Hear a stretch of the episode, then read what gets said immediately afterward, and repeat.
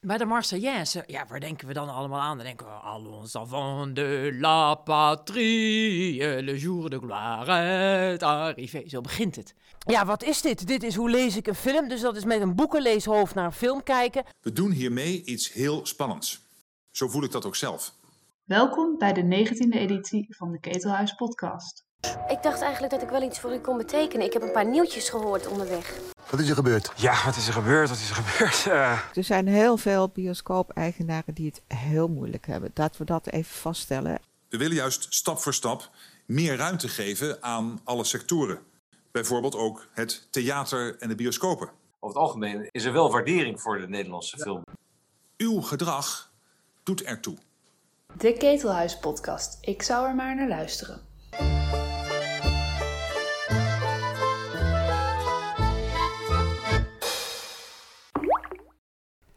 Welkom alweer bij de 19e Ketelhuis podcast. Mijn naam is Lieselotte Roodbol. Ik programmeer in het Ketelhuis. En ik zit hier vandaag in een uh, vrij koud ketelhuis voor een nieuwe rubriek. Ik zit uh, op gepaste afstand met Liedewijde Paris, schrijfster, uitgeefster. Wat heb je nog meer in het boekenvak gedaan? Heel veel. Ja, ik ben nu vooral schrijver. En ja, jij zegt een, nieuw, een, nieuw, een nieuwe rubriek. Maar eigenlijk is het een oude rubriek die we nu in de podcastvorm doen. Klopt, want elke maand sta jij uh, bij ons op het podium voor Hoe lees ik een film? Dan kijken we een film met ons boekenhoofd. En dat gaan wij vandaag ook uh, in deze podcast doen. Ja, ja, nou, ja, een beetje in deze podcast doen. En dan denken mensen, oh heerlijk, dan krijgen we alle antwoorden. Maar dat is eigenlijk niet de bedoeling. We hebben een beetje bedacht hoe we de oude opzet kunnen imiteren. Dus als je de film nog niet hebt gezien, ga die dan eerst bekijken. Maar ga helemaal eerst naar de website van het Ketelhuis. Want ja, voor wie het programma kent, ik schreef altijd een paar dingen waar je op kon letten op een flip over, lekker schools. En die gingen we daarna bespreken. Maar dat doen we nu op de website. Ja, dus op ketelhuis.nl slash podcast vind je onze kijkaanwijzingen. Lees die vooral door en kijk dan de film op Pikkel en Cineviel en of cineviel.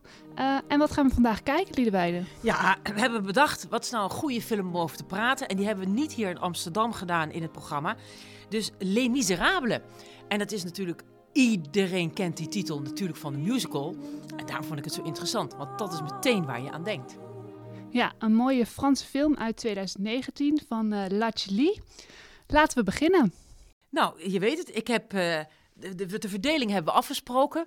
Ik ben ik, dat is handig. En jij bent, ja, het spijt me Lieselot, maar jij bent het publiek. Want de opzet is altijd dat het publiek van alles kan roepen en kan vragen en kan meedenken. Ik heb Lieselot van tevoren de punten gegeven. En ja, het eerste punt wat we hadden was, hoe begint die film? Wanneer komt de titel in beeld en waarom wordt dat zo gedaan?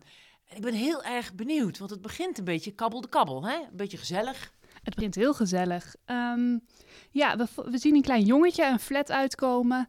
En die gaat pakt de metro vanuit de banlieue naar het centrum van Parijs. We zien de Eiffeltoren in beeld. Vond ik heel mooi. Altijd de Eiffeltoren.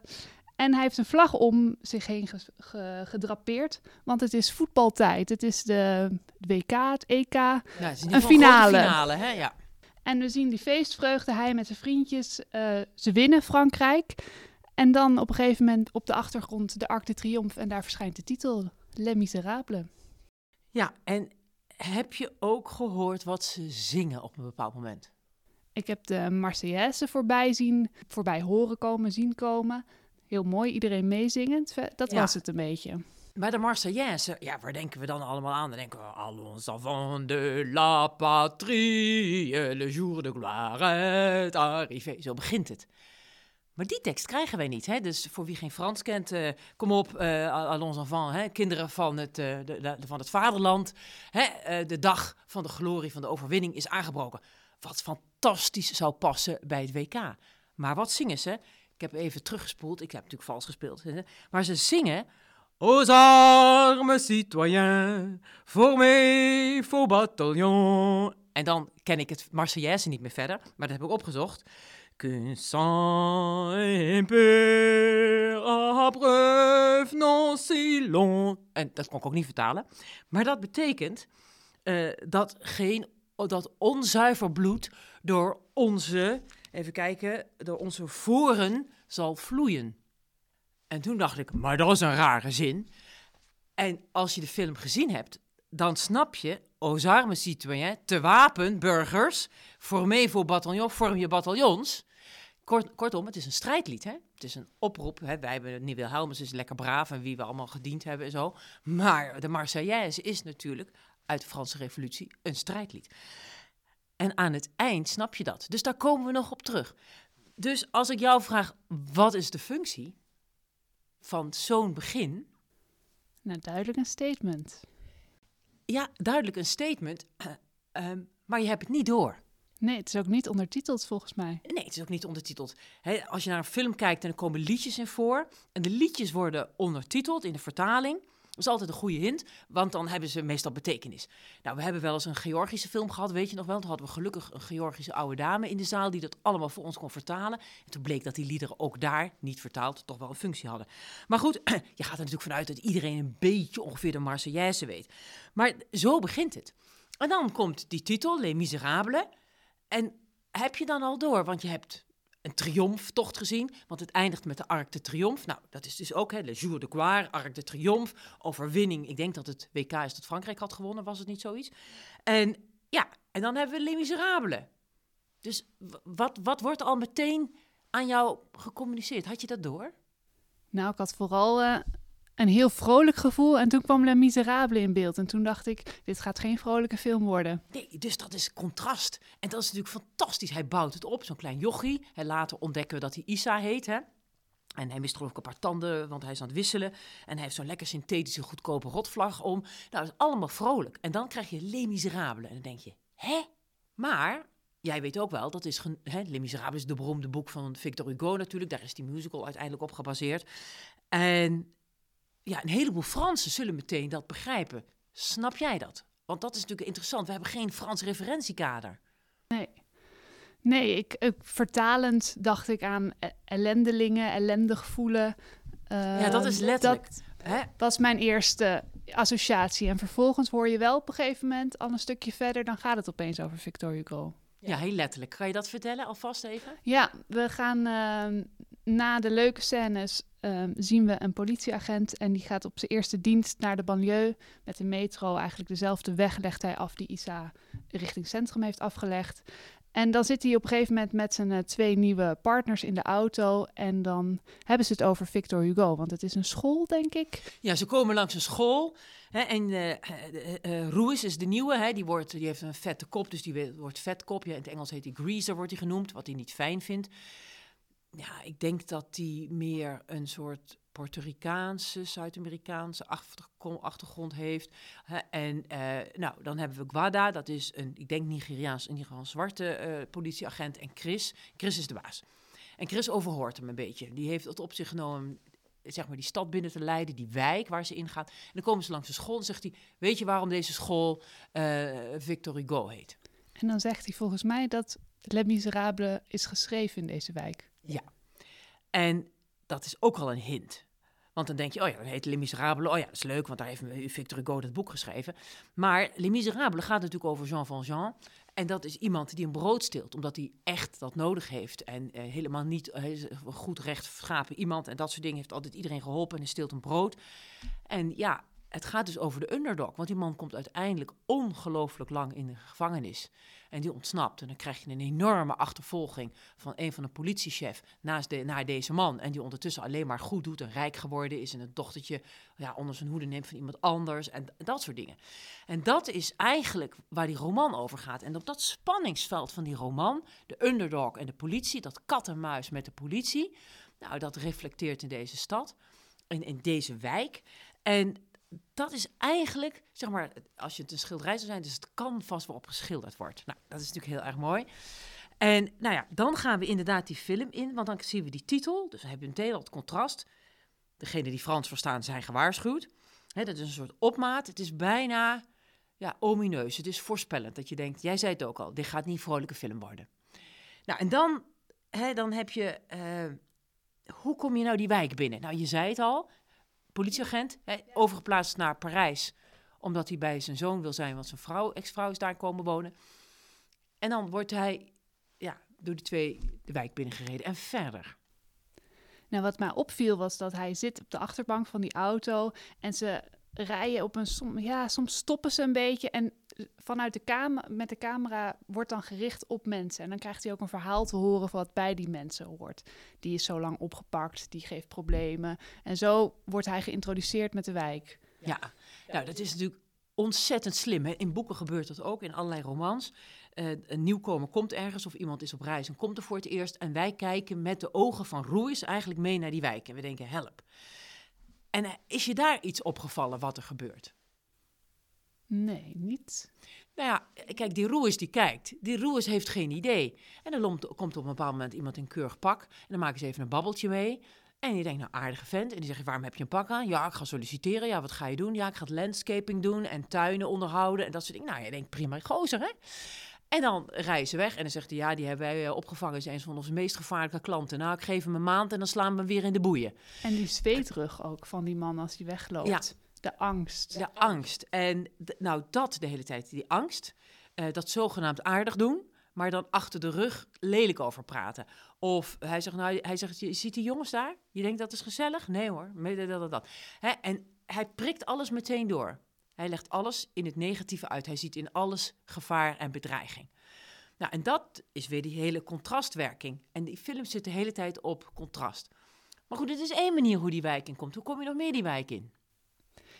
Je ziet dronebeelden, heel veel. En dan leren we denk ik ook ons volgende personage kennen. Een jongetje, Bus, die eh, op het dak van een flat zit en met zijn drone meisjes filmt in eerste instantie. Ja, in eerste instantie meisjes. Hè. Prachtige scènes zijn dat, hè? Ja. Dat hij zijn buurmeisjes observeert. En wa- wat gebeurt er later in die film met die bus en, die- en, en dat hij die meisjes filmt? Heb je dat doorgekregen?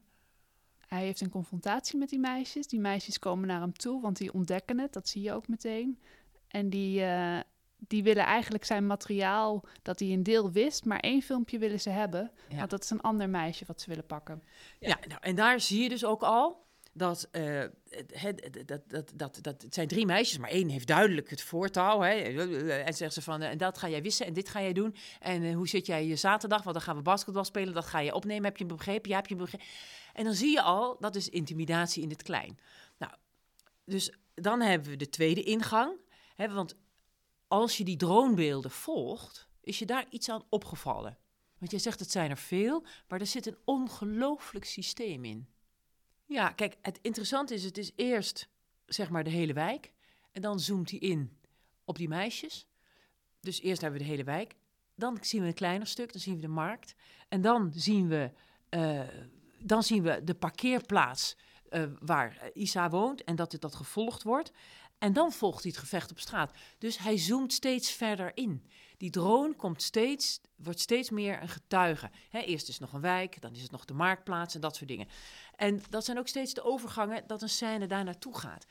En eh, ja, ik heb er heel lang over nagedacht. Het is natuurlijk die drone van het jochie. Dat jochie, dat, dat, dat filmt zijn dagelijks leven. Maar later dacht ik ook, ja, wat zou het kunnen zijn? Wat zou- het, als je het als een symbool zou kunnen zijn, wat zou het dan een symbool voor kunnen zijn? Bij mij deed het meteen denken aan dat die drone, wat je echt zegt, het is een getuige, het neemt alles waar. ehm, maar er komt ook met die, meteen die vraag van verantwoordelijkheid. Hij neemt waar, hij ziet, maar hij doet vervolgens niks. Of wat doe je ermee? Ja, nou, wat doe je ermee? Dan heb je ook al een hele mooie ingang. Die parkeren we even. Dus we hebben, hè, we hebben Ruiz, een nieuwtje, groentje bij de politie. Heel andere normen en waarden dan de twee andere. Eh, wat kan je zeggen over de rolverdeling Chris en Guada? Want jij zegt, Bus doet er niks mee. Nou, Chris is duidelijk de baas. Die is ook de vervelende, nou ja, in mijn ogen de zeer vervelende politieagent. En Guada is, eh, is wel zijn compagnon. Die is wat rustiger. Die probeert het af en toe ook een beetje te sussen. Ehm, maar ja, die is de bestuurder. Die, die is erbij. Hij is erbij. Ik kan niet echt zeggen dat hij veel handelt, hè? En eh, nou goed, dus dan zie je al daar die rolverdeling. Nou, dan heb je bus. En dan is er nog, eigenlijk hebben we hem al gehad, is er nog een derde ingang in die film. En dan hebben we Issa. Dus je ziet het, we hebben Ruiz, we hebben Bus en we hebben Issa. En wat is de eerste indruk van die drie mensen? Dat die alle drie op hun manier ja, in die wijk eh, zijn. Ja, En dan zijn ze allebei een agressief, beetje- zijn ze aan de drugs, zijn ze... Nee, ze zijn alle, alle drie eigenlijk een beetje rustig. Ik denk dat we Isa al vrij snel zien dat hij wel een beetje opschepperige verhalen eh, vertelt, maar die zit met zijn vriendjes te chillen op de skatebaan. Ehm, het gaat allemaal zijn gangetje, dus Ja. vrij kalm. Het is vrij kalm. Hè? Dus het, dat is heel interessant. We hebben dus eigenlijk drie ja, redelijk rustige mensen die ons die wijk meenemen. Nou, en nou, dus dat is. En ja, wat is daar de functie van? We krijgen dus dat verhaal van verschillende kanten te zien. En dat, dat, ik denk dat dat de bedoeling is. Hè? En als je dat nou allemaal volgt, hè, eh, dan zijn dat eigenlijk de hoofdfiguren in de film. Hè, Bus langzaam maar zeker, omdat hij dat hè, van alles getuige is. Maar wat gebeurt er dan? Want hè, er zijn, dit zijn de drie kleine spelers, maar er zijn ook nog grotere spelers. Heb je dat, is je dat opgevallen? Ja, naast de, de twee jongetjes in de wijk hebben we natuurlijk ook de volwassenen in de wijk. Eh, en op, als de politieagenten naar de, naar de markt gaan, dan gaan ze de burgemeester ontmoeten, Le Maire. En eh, dat verzorgt voor wat verwarring bij Ruiz. Ehm, wie is de burgemeester? En dat is nou ja, duidelijk niet de echte burgemeester, maar een van de belangrijke mannen in de wijk. En zo ontmoeten we op een gegeven moment ook Sala, die ehm, bij de moslimbroeders de belangrijkste man is. En uiteindelijk ook nog in een ehm, waterpijpcafé ontmoeten we Stingy, de Ja, nummer drie, de derde speler in de wijk. Ja. Dus, eh, nou ja, en eigenlijk is die wijk in machtsgebieden verdeeld. Hè? En eh, ook daar zijn allerlei verhoudingen. Kijk, die Limaire die is aangesteld, die wordt door de municipaal, door de gemeente betaald om op de kinderen te letten. Dat is eigenlijk zijn rol. Maar je ziet hem op de markt. Hij, hij zit ook geld te vragen voor allemaal eh, stalletjes verhuren en dat soort dingen. En er wordt niet zo mm, na aandacht aan besteed. Maar je denkt wel, eh, nou, dat is een beetje moonshining. Hij verdient er goed wat bij. En, eh, dus je ziet, daar is al een, machtsverbouw. Hij doet eigenlijk helemaal niks. Hij heeft een adjudant met rood haar. Dat heet eh, le- le- La Force Rouge, heet dat in het Frans. Hè, de rode kracht. En eh, die moet dan het vuile werk opknappen. Dus dat zie je. En nou ja, zo ontwikkelt zich die film. Want je krijgt al die mensen, omdat ze ook geïntroduceerd worden aan Roes, eh, die krijg je allemaal te kennen. Die kom je allemaal te kennen. Maar dan, wat zet nou eigenlijk de film in beweging? Nou, die politieagenten op de markt. En opeens horen we getetter uit een autootje, uit de circuswagen. Want die willen iemand, eh, die zijn heel boos. die, eh, Heel boos. heel boos. Dat is het allermooiste Frans wat je ooit in je hele leven zult Ja. horen. Want hun eh, leeuwenwelpje blijkt uiteindelijk, Ja, is, Johnny, ja. is gejat. Kijk, wat ik zo mooi vind aan die film is dat. Dat, eh, ja, je hoort ze vloeken en ik vermoord hem en wie mijn Johnny heeft en dat soort dingen. Nou, en dat zijn de zigeuners, die hebben het circus. Die heb je ook al eerder in de film, heb je gewoon het circus horen aankondigen. Dan maakt Roes zijn eerste grap naar Chris, die zegt, nou, jij kan wel als grapjas als clown naar het circus. En dan, dan eh, draait Chris zich om in die auto en zegt, wat denk je dat je grapjes kunt maken? Nou, zo zit dat in elkaar. En dan is dus die Johnny, dan krijg je die prachtige scène, want hij gaat naar Le Maire en hij zegt van, ja, we hebben het gezien, het is een jochie. Jij gaat over de jochies, zorg maar dat hij terugkomt.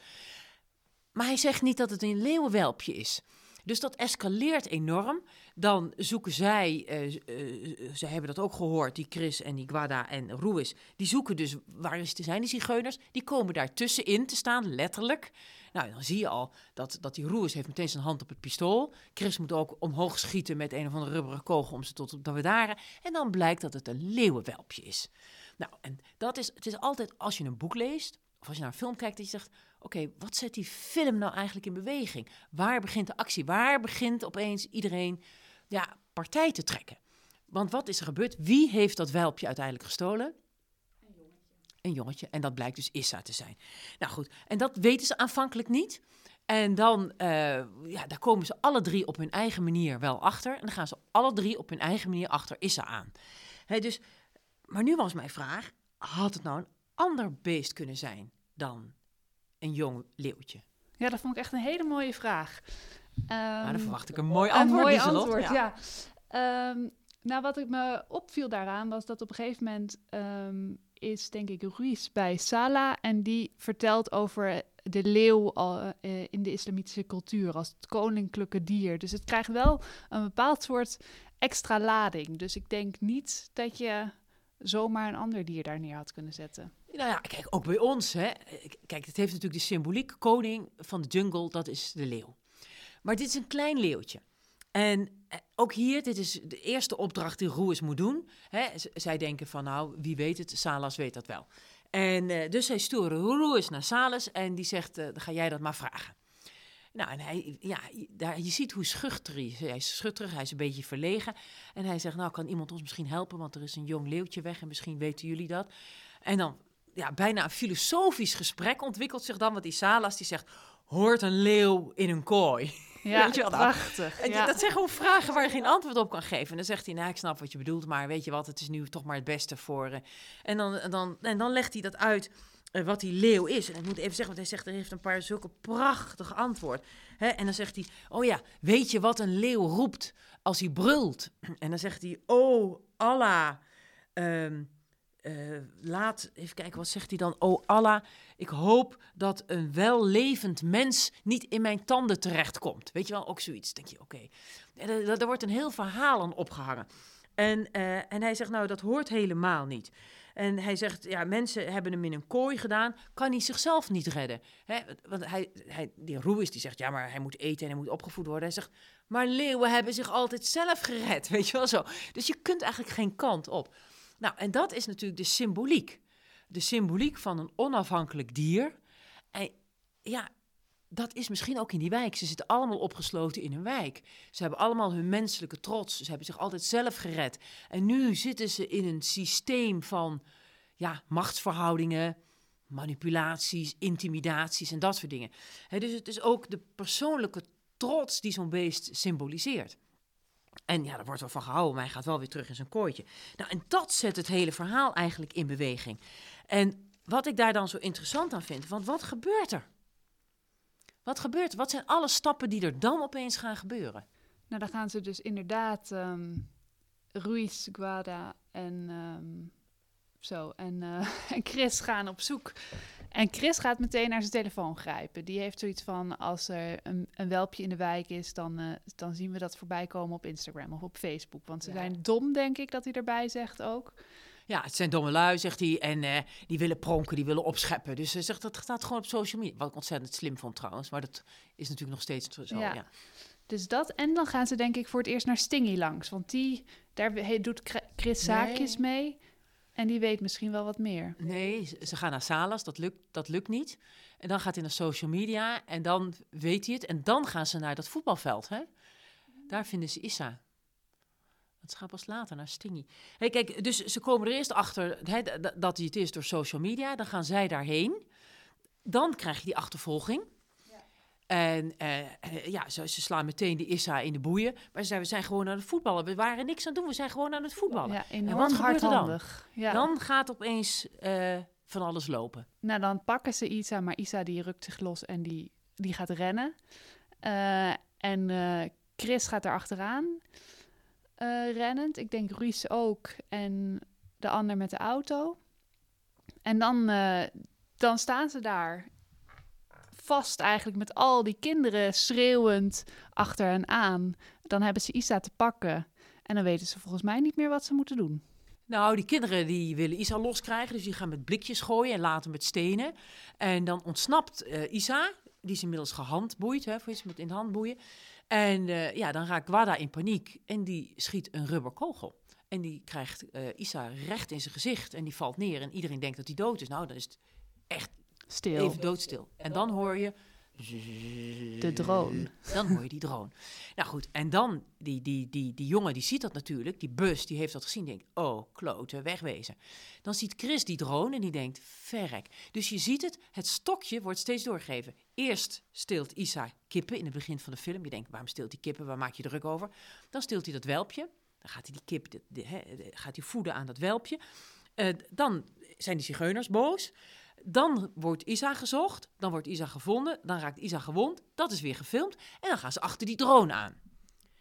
Maar ja, ze hebben wel een zwaargewond kind. Dan slepen ze in de auto. Want wat wil Ruiz doen op dat moment? Die wil de ambulance bellen. Ja, en wat krijgt hij dan te horen? Een eh, mooie speech over teamgevoel. Dat uiteindelijk de drone inderdaad belangrijker is voor het team. En dat hij daarvoor moet kiezen en niet, eh, en niet moet bellen. Ja, want hij zegt: eh, eh, Het is jij, eh, wij, wij zijn het team. En als je geen team hebt, dan ben je alleen. En hij zegt dus, het team komt altijd eerst.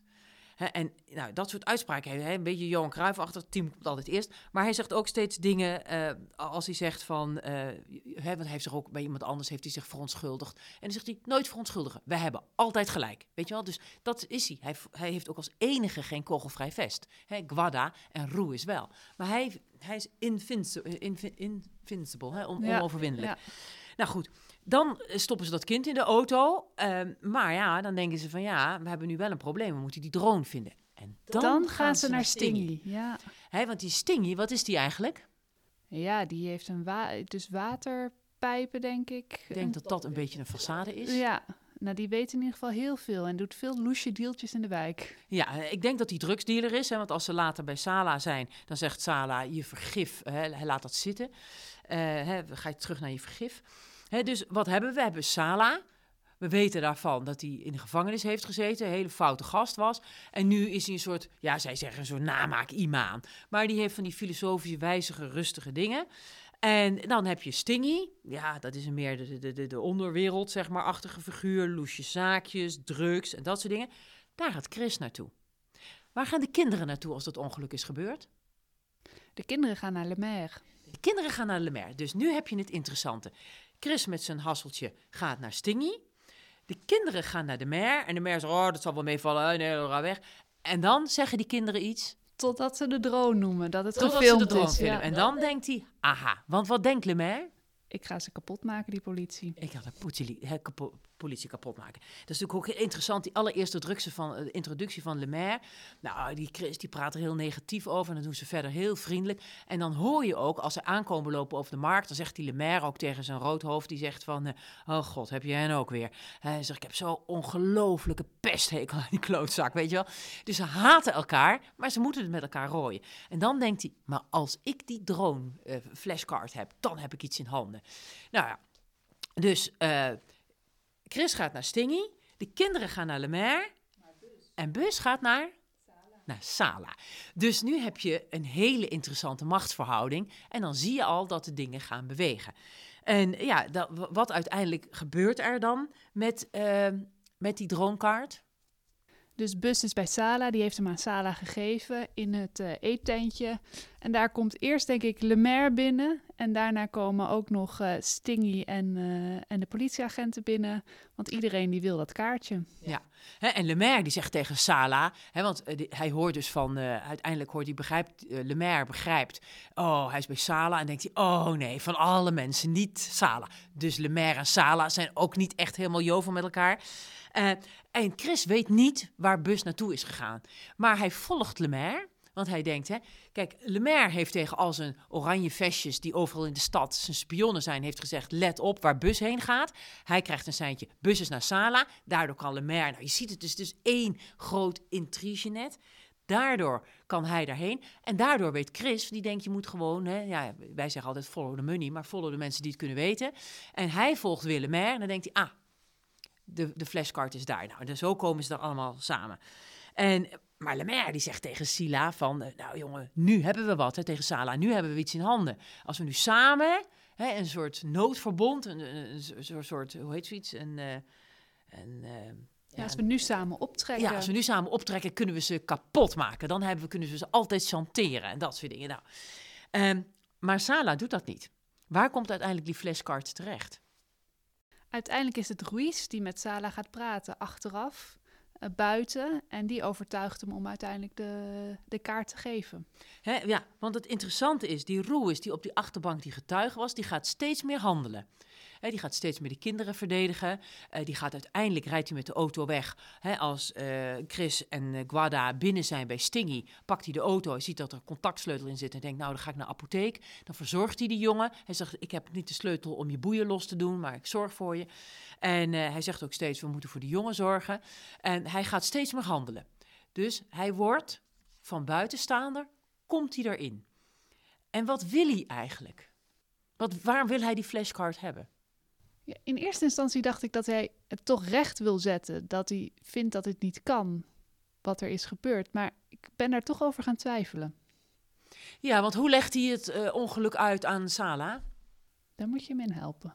Ja, ik, ik, ik, ik, ik heb natuurlijk die film, ik heb hem een jaar geleden voor het eerst gezien. Toen heb ik erover gepraat in Den Haag. En ik heb hem gisteren nog een keer gezien. En ik zei al tegen jou, heel, leek een hele andere film. En want dan weet je het verhaal, je weet de details. Ik had mijn aantekeningen. En dan opeens dacht ik, wat is dat eigenlijk voor gesprek? En Ruiz, eh, en dat vind ik heel erg knap aan die film. Ruiz die zegt, kijk, we hebben natuurlijk niet expres geschoten. Het was zo chaotisch en het, het geweer ging af. Dat, dat rubbergeweer ging af. En dan zegt die Sala, terecht, weten jullie niet hoe je met je wapens moet omgaan? Hij zegt, oh, dus aan jullie ligt het weer niet. Aan jullie ligt het weer niet, weet je wel? Nee, want hij, iedereen probeert zijn straatjes schoon te vegen. En, eh, hij- en nou zegt Roes, ik wil echt het goede doen. En dan zegt Sala, ik wil je vertrouwen. Hè? En het interessante is natuurlijk dat die Sala, ja, die is eigenlijk, die wil de vrede bewaren.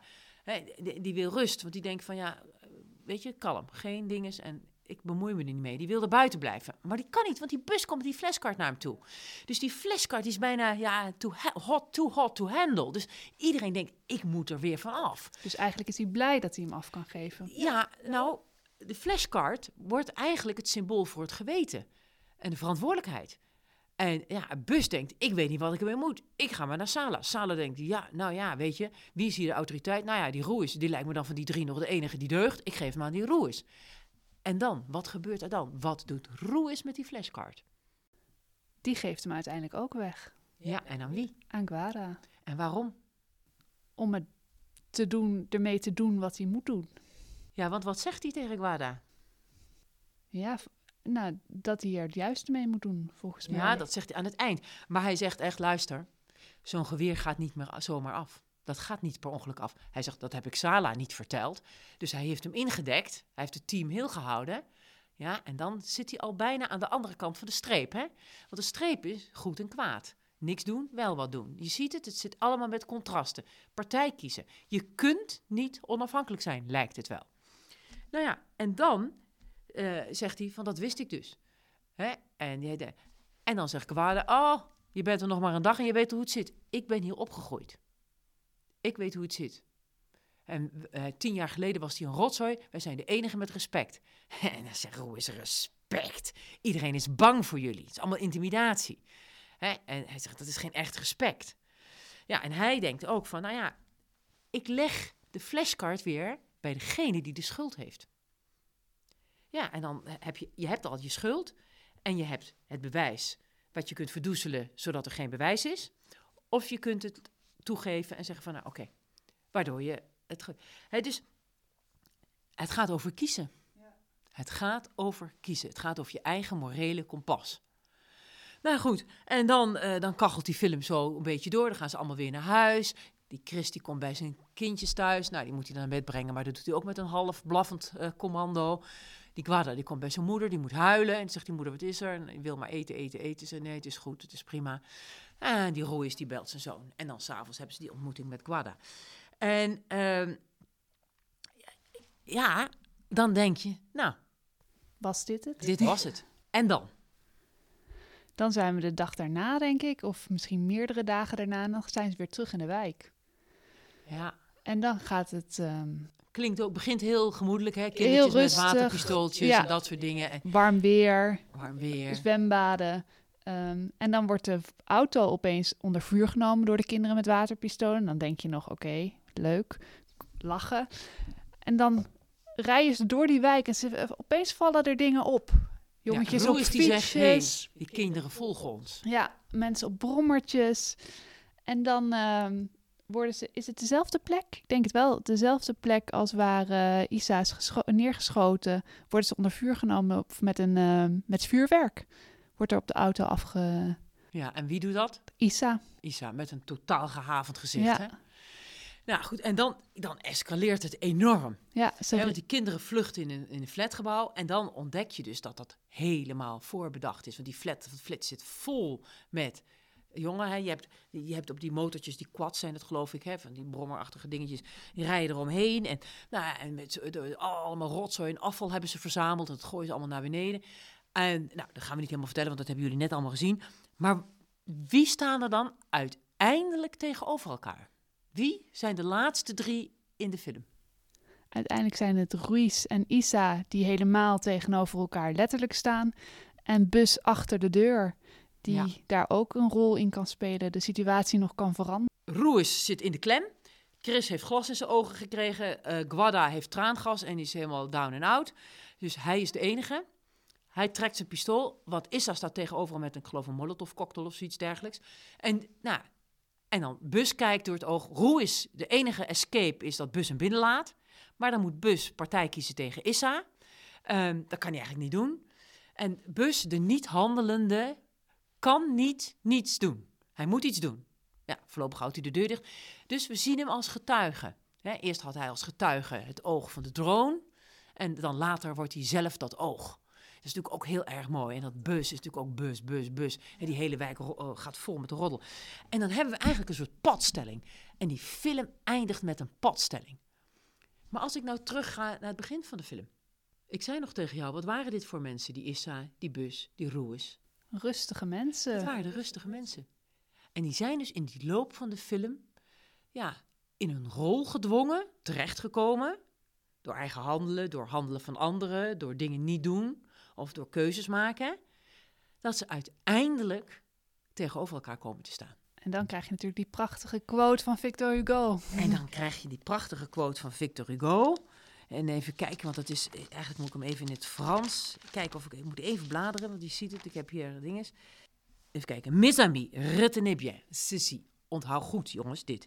Il n'y a ni mauvaise herbe, ni mauvais euh, Il n'y a que des mauvais cultivateurs.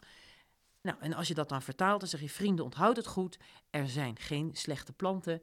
Er zijn geen slechte mensen. Er zijn alleen maar slechte opvoeders. Nou ja, en dat is natuurlijk de moraal. Want als ik al zeg, die, die flashcard is het geweten. Het gaat allemaal over je keuzes die je maakt. Over de dingen die je doet. Over de dingen die je wel doet of je niet doet. Over de beslissingen. En die is die zich eerst verzet en dat er niet in mee wil. Ja, hij wordt gewoon geïntimideerd. Iedereen intimideert. Iedereen. Bus wordt in het begin al door de meisjes geïntimideerd. Daarna wordt hij door de. Isa wordt door de young moslims geïntimideerd. Ehm, Isa wordt door zijn vader geïntimideerd, die niet wil dat hij dit doet. Iedereen zit onder de plak bij iemand. En eh, nou, je ziet er zijn machtsverhoudingen. Chris is heel onderdanig naar die, naar die Stingy. eh, maar hij is heel arrogant tegen Lemaire. Heel hè, confident. En je ziet alles zijn machtsverhoudingen. Hè, Lemaire is heel vriendelijk tegen Sala. En je ziet het allemaal, hoe dat allemaal zit. En die kinderen die zijn ook allemaal verdeeld over die groepen. Het- Het is een drama. En dan uiteindelijk dat citaat. En dat je zegt, ja, daar gaat het dus om. Het gaat over eh, opvoeden. En het gaat over je eigen geweten en je eigen verantwoordelijkheid. En toen dacht ik van, ja, wie heeft die film nou eigenlijk gemaakt? Ik, je, La Julie heet zij. Wat Hij, blijkt... Hij, oh, hij, ja, sorry, tuurlijk. Ehm, wat blijkt, hè, ze verwijzen op een bepaald moment in het gesprek... Roes en Sala in de tuin. eh, zegt Roes, weet je nog, 2005, wat er toen is gebeurd... en wat heeft ons dat opgeleverd? Dus ik dacht, 2005, dat waren natuurlijk die gigantische rellen in de banlieue... Maar ik wist niet meer hoe die waren begonnen. Hoe zijn die begonnen? Twee jongetjes rennen weg. eh, want er is een soort eh, diefstal. Ze waren aan het voetballen. Die twee jongetjes die vluchten. Die vluchten in een elektriciteitshuisje en die worden geëlectrocuteerd. Twee dood, één verbrand. En dat heeft deze Lee heeft daar heel veel documentaires en films over gemaakt. Die komt die ook uit de wijk, Die toch? komt waarschijnlijk ook. Ja, die komt uit die wijk en die kent dat dus ook. Wat ik ook bij de aftiteling zag, is dat er heel veel mensen. Zorro heet ook Zorro en dat soort dingen. Ik denk, god, misschien zijn het wel echte mensen uit die wijk. Ehm, maar zij heeft dat gevolgd. En ook daar zeiden de kinderen: ja, maar die jongens waren onschuldig, die hebben helemaal niks gedaan. En ook dat is helemaal geëscaleerd. En precies op dezelfde manier zoals, eh, zoals dat hier gebeurde. Dus het volgt heel erg de werkelijkheid, alleen dan in een veel interessanter, dubbellagiger kade. Ga ik nou terug naar Aux armes citoyens.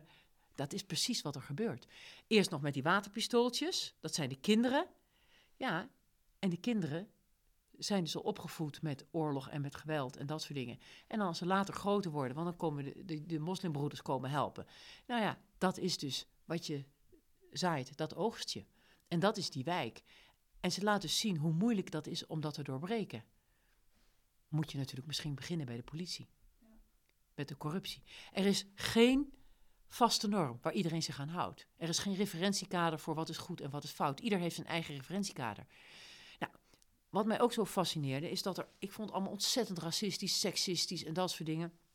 En wat nou interessant is, in Frankrijk is het bij de wet verboden om iemands afkomst te noteren. Het, het, het begrip allochtoon, wat wij hier hebben, is in Frankrijk onbekend. Sterker nog, het is bij wet verboden. Dus ze weten niet hoeveel immigranten er zijn, of hoeveel tweede generatie, derde generatie, want dat mag niet bijgehouden worden. Dus die statistieken zijn er ook niet. En eh, dan is het zo opmerkelijk als iets wat bij wet verboden is. Het zegt, ah, het zijn Nigerianen, oh, dat zijn dit, zijn immigranten, ja, dat zijn moslims. Hè. Dat, dat, ze, ze zijn er vol mee. Iedereen is zijn identiteit. Dus denk ik ook van ja, misschien moet je mensen hun identiteit ook niet ontnemen. Nou ja, dus er is heel veel voedsel om over na te denken. En ik hoop dat ja, deze vragen, dit gesprek, ja, of ga nog een keer naar die film kijken. Maar ik ga nog een keer uh, kijken, denk ja. ik. Dankjewel voor het gesprek. Ja, echt een fascinerende film. Nou, ik hoop dat jullie ervan genoten hebben. En we gaan kijken of we dit een paar keer kunnen doen. En we hopen natuurlijk dat we uiteindelijk jullie weer in, de, in het ketelhuis kunnen zien. En weer bij een nieuwe film met elkaar kunnen praten. Yes, dankjewel Liedewijde. Ja, goed om te doen.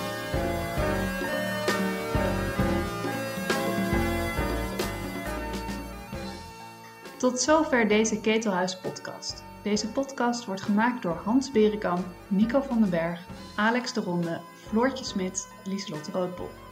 De Ketelhuismelodie werd zo'n 20 jaar geleden gecomponeerd door Sylvia Holstein. Je vindt de Ketelhuis podcast in je favoriete podcast app en natuurlijk op onze website ketelhuis.nl/slash podcast. Abonneer je vooral zodat je geen enkele aflevering mist en leuk als je een reactie achterlaat. Hou ons in de gaten, we zijn snel weer terug met een nieuwe podcast.